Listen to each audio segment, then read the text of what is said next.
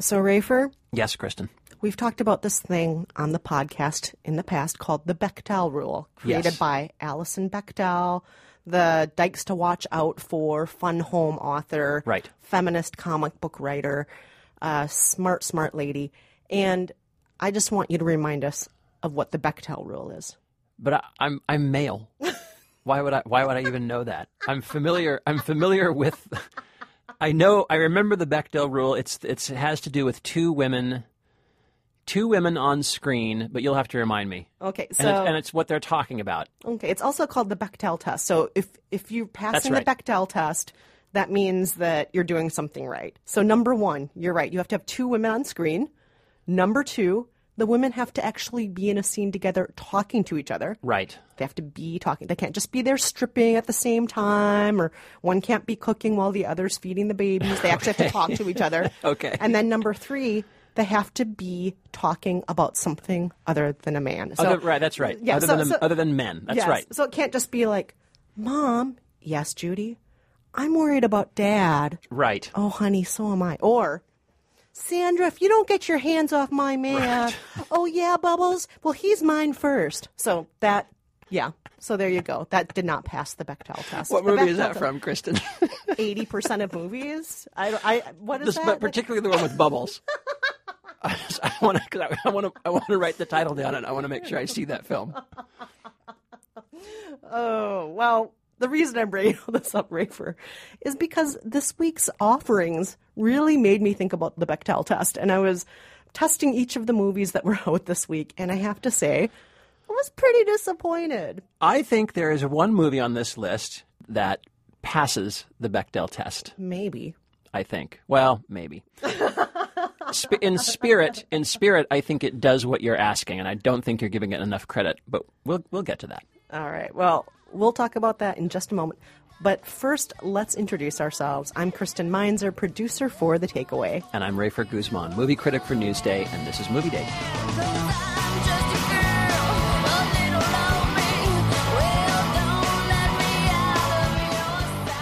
So, we have lots to talk about this week. Let's start off with the most star packed offering The Butler, starring Forest Whitaker, Oprah Winfrey, Lenny Kravitz, Mariah Carey, John Cusack, Robin Williams, Jane Fonda, and pretty much everybody else in Hollywood. This is the one starring Forest Whitaker as uh, Cecil Gaines, who is a fictionalized version of Eugene Allen, who was an actual White House butler, served in the White House from uh, 52 to 86, I think. Eisenhower to Reagan. Eisenhower to Reagan, eight administrations, but it's basically Cecil Gaines uh, watching uh, the changing of America through these very turbulent times, through the Civil Rights era, um, through uh, the Black Panther movement, all the way up to the, the go go 80s with Reagan.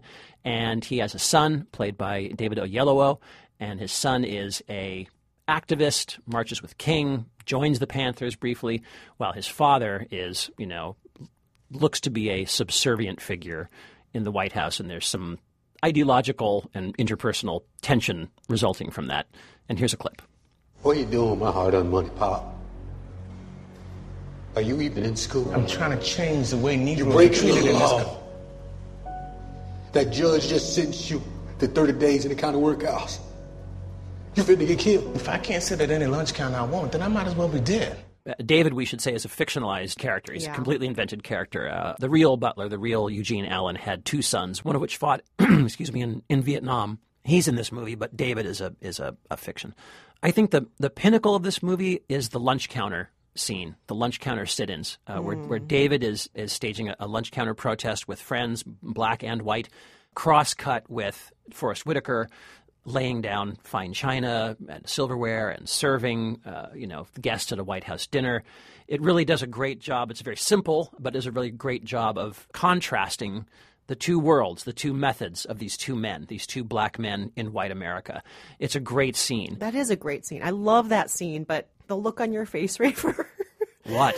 the look on your face says that was the good scene. that was that kind of was that kind of was the good scene, wasn't it? I mean, and the rest of the movie just falls into a lot of very typical biopic Hollywood standard issue uh, traps. Um, it's Forrest Whitaker Gump or Forrest Gump it's Whitaker. totally It's- it's totally it's exactly what it is. That's exactly what it is. I think if I think if you liked Forrest Gump, you're probably going to really like The Butler. Uh, it does the same thing. It's one guy living through all of history, all of the, the 60s, which is really the only decade in America that any of us care about anymore. And he lives through it all, sees it all as an eyewitness. It's all wrapped up very tidily in this one man's magical life. Um, I do think this film is more authentic because it's based in fact. It's, it, it's more authentic and maybe a little more urgent than Forrest Gump. You know, clearly Cecil, the, a black guy in America, is facing problems that Forrest Gump never faced. I think everyone in the film is pretty good. I just think the material is very, it's very neat, very tidy. And aside from those fictionalized scenes, it's not very nuanced. I mean, I have to say, I was really surprised about this because Lee Daniels, when I think of Lee Daniels, I think of him taking risks and doing a lot of edgy movies or indie movies. Or, I mean, I think about Monsters Ball. I think about Paperboy, which I loved, which was so genre breaking and just. Yeah. Half the world, or maybe even eighty percent of the world, hated that movie. I hate, I hate. Well, I didn't- loved that didn't movie. Hate, I didn't hate I just thought he was taking so many risks, and I loved that. I, I appreciated he was doing something so completely different. But in this movie, he's not doing anything different. He's not, Not doing really. anything unexpected. But but let's talk about Oprah Winfrey. What did you think about Oprah Winfrey? My objection was that um, was that her character was just a little blurry, and it made it mm. hard for her to play that character in a real way. It, but I think she does a, a decent a decent job in it. Mm-hmm. So to go back to the Bechdel rule, though, I, I love Oprah. You Yeah. know I love Oprah. I'm a big Oprah fan. But I just wish that there were other women in the movie too. Yeah, they're not- they're They're not. women in the movie. This No. is really a man's movie about a man and his sons and Yeah. male presidents and male Yep. butlers and male neighbors. Yep. And Oprah's just the one female really in the movie. Pretty much, And, yeah. Um, as much as I love history being told through one person's experience, even if that one person is a man, I'm willing to bet that quite a few people in his life are women, and we don't really see that perspective in this movie. And So good date, bad date. all of that being said, I thought it was perfectly fine. It's schlocky, it's pat, it's Yeah. you know tidy, but it's also totally enjoyable and it, it's a piece of candy that you can eat up and it's delicious and maybe there's a sweet little message inside there somewhere too. Yeah, So- I think that's not what the movie wanted to be, but but I think that's but I think that's what it is. but I think, that's, what- yeah. I think you're probably right. Yeah, I thought it was. I thought it was a not so great date. I would say this also. A lot of people were crying when I saw it. Oh boy! Oh, Oh, the people were- waterworks crying and crying and crying. I so. completely agree. Lots Yeah. of laughs, cheers, waterworks. Yeah, you're yeah, right. cheering and crying. So if you love cheering and crying, it, it'll give you that Oprah feeling. It'll give you that Forrest Gump feeling. That's right. That's right. Okay, let's see if we can get any cheering and crying out of Jobs, the movie with Ashton Kutcher as Steve Jobs. Kristen, do you want to give us a summary of this? I think this is supposed to be a biopic about Steve Jobs, Right. But The founder of Apple, just in case anyone doesn't know. but in a lot of ways, it's actually a biopic about Apple, the company, Yeah. and not about Steve Jobs. Um, I know that the two are kind of interwoven in lots of ways. Sure. But the reason I say that is because I think that this doesn't really focus so much on his character or his story, so much as the character and story of Apple. And True. um, I mean, we we do meet Steve Jobs when he is a college kid who's a little bit of a slacker, and we watch him go all the way through being the CEO of Apple right before he launches, but doesn't actually launch, but right before he launches the iPod. Yes. And here's a clip. You can see what you're working on while you're working on it. Okay. Don't you get this? This is freedom. This is freedom to create and to do and to build and, and- and as artists, as But individuals. look, you're overreacting. Even if you were developing this for freaks like us, and I doubt you are, nobody wants to buy a computer. Nobody. How does somebody know what they want if they've never even seen it? Steve Jobs. Steve Jobs. Ashton Kutcher as Steve Jobs. Let's let's talk first, I think, about how we like Ashton Kutcher as Steve Jobs because there was a lot of buzz around that casting news. People were really pic- surprised. Yeah, and, and also if you see any of the production stills for the movie and they do any side by side photos of him and Steve Jobs, I actually think they do a great job of making him look like Steve Jobs. Especially in his younger years. In, in his later years too. I actually think he he works in the scenes where Steve Jobs, uh, you know, he- Steve Jobs is very is very charismatic and you know fresh faced for a lot of the film, and you you don't quite realize in the beginning what a savvy, ruthless businessman he can be until you see him start to negotiate with people. And I actually thought in those scenes where he kind of locks eyes with people and gets really steely and hard, Ashton Kutcher was actually quite good. I thought it was in the other scenes that he was not quite as convincing. Well, then what other scenes? There are other scenes in this movie? I'm sorry. This movie is all about steely gaze, I'm angry, or I'm giving an inspiring speech about why Apple is revolutionary, Yeah. changing the game for everybody. You're telling me you're changing the game for everyone. You're giving me another speech about my connection as a human with a machine, but you're not showing me anything. You never show us the iPod. You Now never wait. show us Now wait, did you not like this? Did you not like the scene in the garage uh, set to the '70s rock music? In fact, I think for some weird reason it's set to uh, Joe Walsh's "Life's Been Good to Me." They they set the scene of them creating circuit boards, and there are slow motion scenes of them pushing little pieces of transistor circuitry into the motherboard in slow motion. that that didn't do it for you, Kristen. That didn't stir. That didn't stir your heart Oh, and get the make- hackles on the back of your neck. You're making me almost cry. I'm, Ah, I'm so emotionally moved by all of those circuit boards. No, no, No. And frankly, they missed a lot of opportunities here because this is a, ton. really complicated, interesting guy, and they just kind of allude to some of those things. Like Yeah. we know that, for example, and they kind of mention it for half a second early in the movie that he was adopted, and his parents, um, who loved him to death, who raised him to, you know, His oh, you- his adoptive yeah, parents, yeah. his parents were like, "Oh, you like computers? We're gonna make sure you get to be in computer clubs. We're gonna help you with all this." The parents that he grew up with were so loving, loving and nurturing, but he still felt conflicted about it in some Yeah. some ways.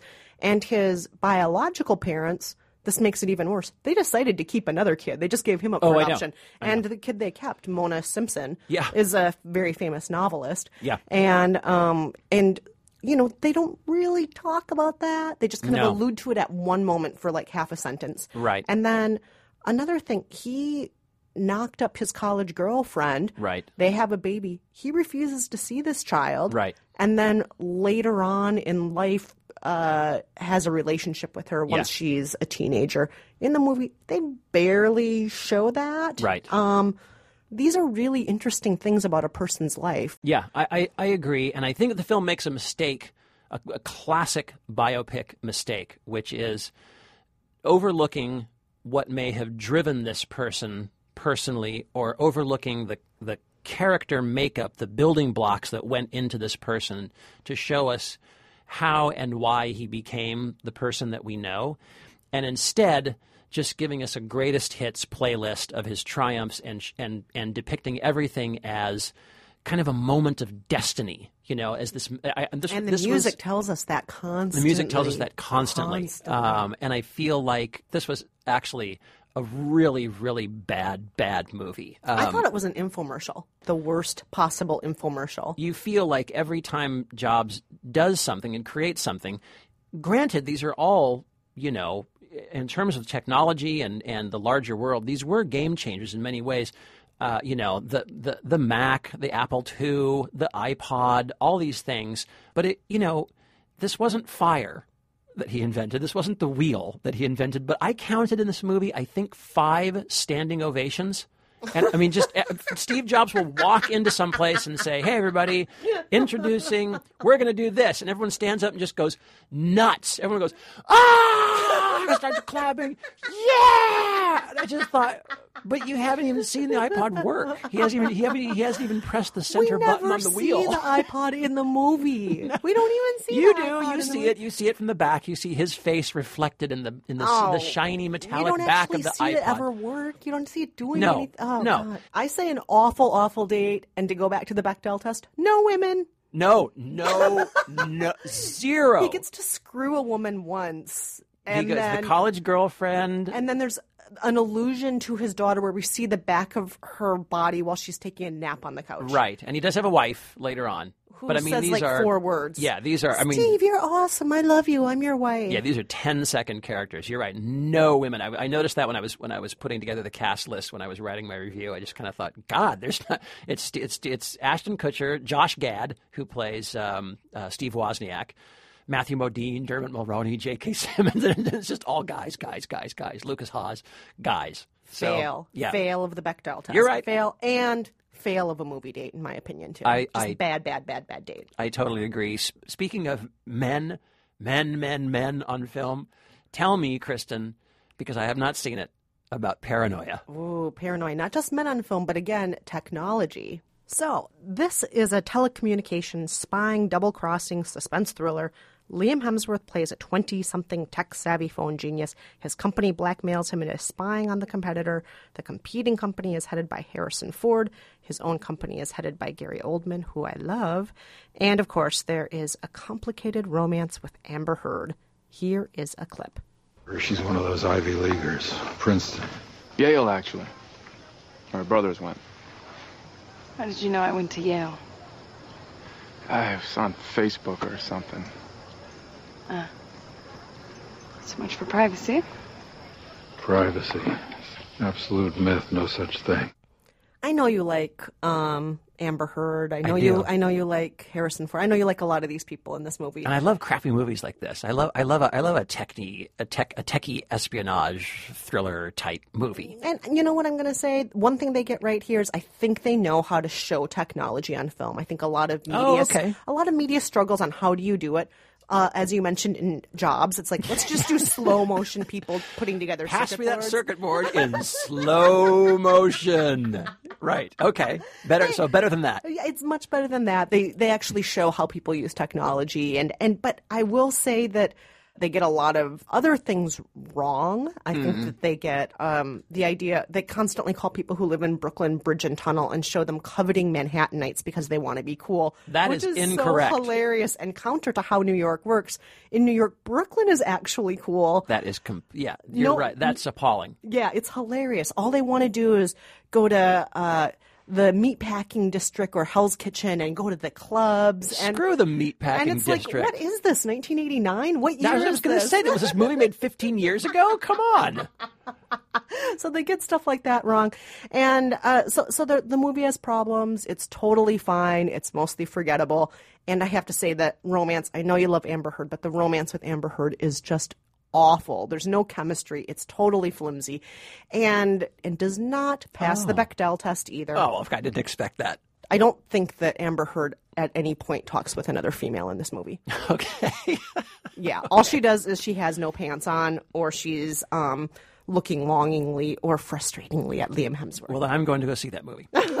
uh, okay. So, should we talk about uh, an interesting film? I'll let you introduce this one, Kristen, because you were the one that uh, that that alerted me to it in the first place. Yeah, it's been getting a lot of buzz. It's a short film directed by Werner Herzog, who we all love. Everyone loves Werner Everyone Herzog. loves. Every, this is a movie by Werner Herzog. Even Tom Cruise loves Werner about Herzog. life and death, and about technology and the intersection between modernity and humanity. It is Very good. called From One Second to the Next. Here's a clip.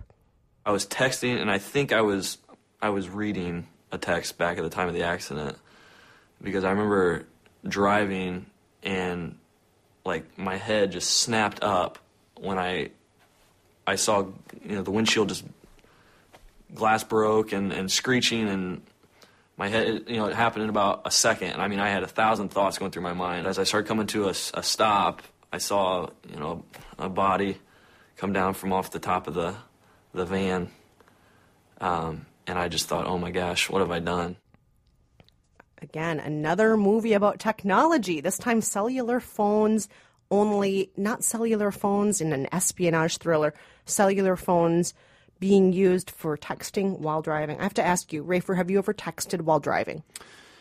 I will admit to you that I have. Rafer! Um, but! Yeah, I know. Um, Oh my God, I'm so mad at you now. Well, this movie, I have to say, really does its job. Um, I but well, what I should say is I have texted while I have texted while stopped. Do you know what I'm saying? So if I'm in traffic waiting, I will I will text. But I also I try I try not I also try not to do even that, and I I probably will not do that any longer. Having seen Werner Herzog's film, uh, we should say it's essentially a PSA. It's kind of a public service announcement that he did um, I it, correct. Do I have this right? I think he started doing these as as sort of a PSA slash commercials for AT and T. Yeah, he well he um he got hired by AT and T, but then a whole bunch of other cellular carriers came on Right. to be partners. It's partly public relations thing, like oh you should keep using our product. We care about your safety. Yeah. But these uh but this film is going to be used in driver's ed classes all over America now. Oh, that's great. That's interesting. Which um, I have to say, I saw a lot of movies like Blood on the Highway sort of movies when I was in driver's ed as blood a on the teenager. a- blood on the ass. Blood on the Asphalt? asphalt. Is I- that what it yeah, I'm trying to remember what that. I know it's a famous one. I can't remember what the name of that is, but yeah, okay, right. O- only I have to say, those movies. All of us in class just laughed and laughed when those movies were playing. They had terrible disco music, and I think they they would use special effect film things where they would just kind of zoom in and pull out and zoom in and pull out a lot. where It's Right. like, oh no, I never should have driven without a seatbelt. Right. And you're crying and stuff, and, and everyone in the you know classroom's laughing, but. This is nothing to laugh about. This No, movie is so sobering. It profiles four different people who have been affected in some way by text driving um, or texting and driving, however you want to call it. Yeah, both both families of victims and and the uh, uh, I guess we'll call them perpetrators, the people the people who were doing the texting and and killed other people. Yeah, and I mean, it's just shocking the way they kill. Like one of the guys, he kills a whole family of Amish people in a buggy. Yeah. Doesn't even see them coming. It's like, how do you not see a buggy coming? Why? Because you're texting. Because you're texting, you've got. I mean, they, it's there are two two people who were the ones who who killed others. Those to me provide the strongest testimony uh, because I think I, I hate to say this, but I think that most of us we know you know the the the weepy family of the victims uh, shtick is something that we I think people uh, find very easy to tune out. But I think when you hear from someone who is, you know, looking you in the face and saying, "I, I killed an entire family uh, for just a completely stupid mistake," not even like driving drunk or doing anything completely, you know, outrageous like that, but texting, something we all do. We're always looking at our cell phone for, you know, map directions or whatnot or an address.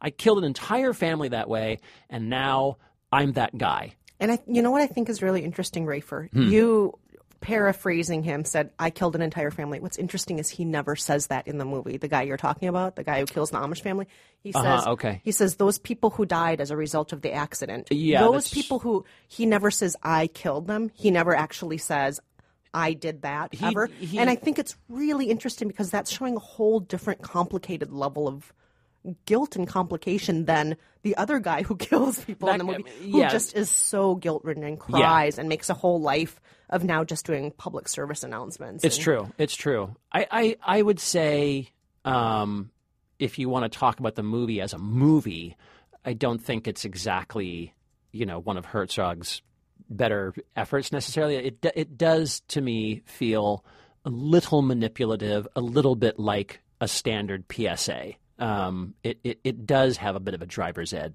feel to it. Um, but I think it's really interesting that the cell phone companies got together and did this.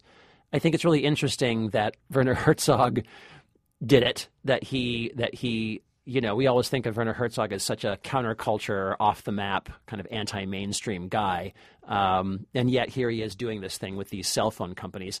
I think that's cool, and I think it's admirable, and. Um, you know, even though I'm so, I'm sort of knocking a little bit of the artistry of the movie, uh, it worked. I mean, it completely worked on me. I, it really, it really did make me feel like, yeah, I, I gotta, I gotta not do that. I gotta really not do that anymore. It's, it's available online. You can see it online. Um, uh, It's I think free it's, everywhere. Yeah, Yeah, you can just uh, Google Werner Herzog short film or Yeah. Werner Herzog texting and driving. right. Or one second to the next. Yeah, and you'll Yeah. find it. And um, I'd say it's a very effective date. And I actually thought it was a lot better than Cave of Forgotten Dreams and some of his other movies that I've seen recently. So I would, I, I would say it's a very, yeah, it, it's a good date for what it's trying to be. It'd be a strange date. Yeah. uh, to take to take a date on. Um, uh, yeah. you, you and the you and your iPad on, and your date. But uh, but yeah, I mean it's it's yeah it's good. It's worth it's worth seeing. It does not pass the Bechdel test either, by the way. That's not fair. That's not fair. Okay, let's talk about let's talk about what I think will probably be this week's biggest release, and that is Kick-Ass 2, the sequel to uh, the 2010 movie Kick-Ass. This is the sequel, uh, the story of of Dave Lizewski, who is a teenager, uh, I think in Staten Island. He uh, decides to become an actual superhero. He gets a scuba suit, puts it on, goes out, calls himself kick ass, and starts walloping on people and beating up bad guys. And of course, things get out of control. He inadvertently creates a super villain uh, in, in the first film. That villain, played by Christopher Mintz-Plasse, is back. Uh, oh, I should say uh, Kick Ass himself is played by Aaron uh, Ta- Taylor Johnson. Now I think he calls himself. Um, so this is the the continuing story. Kind of a lot going on in this movie. A little bit overstuffed. You've got uh, the, the the increased development of um, we'll call him the MF. The villain, The mother lover, I was going to call Oh, him. okay. in the Mother podcast. Lover is good. We Mother call him Lover is Mother good. Lover. That's that's Mintz Plasse's character. That's the nickname he gives himself as a supervillain. um, uh, Kick-Ass himself, of course, uh, is struggling to become a better superhero, and he's teamed up with Hit Girl, played by Chloe Grace Moretz, who is a uh, she was very young in the first film. She's about 15 now, uh, and she's going through some struggles of her own in high school. Here's a clip. I want to team up, like Batman and Robin. Nobody wants to be Robin. What's wrong with Robin? Would you like Big Daddy's Robin? Okay, Robin wishes he was me. What I'm trying to say is we should be partners. You and me like the dynamic duo. I'm in the NFL, Dave. You play Pee Wee. So train me. I want to walk the walk. and You're the closest thing I know to a real superhero. Now, Kristen, you said that you don't think this film passes the Bechdel test. I don't think the girls. Well, there are some conversations uh, that Hit Girl has with other girls. She, you, you alluded to some struggles she was having. One of Yes. those struggles is she's just in some ways trying to be a normal teenager. Her Yes. guardian, who she loves to death, he's kind of a surrogate father. Her guardian wants her to give up all the superhero stuff. He believes that Hit Girl was really damaged by being brought up as kind of a violent vigilante, prepared and ready to kill anybody if she Right. feels like it. And he just wants her to do things like date, go to parties, try Right. out for the school dance squad, you know? Right. And so she's trying to do that. And she falls into a group of girls, kind of the mean girls in high Yeah. school. And um, there is uh, a big conversation about boys and watching music videos and feeling special feelings for boys. Mhm, mhm. Uh, and you're right, there are a couple of conversations she has with the mean girls that aren't about boys, that are about popularity and looking a certain way. True. Uh, but the vast majority of the movie, uh, the Bechdel test is not being passed. Most of the movie, it's dudes fighting dudes.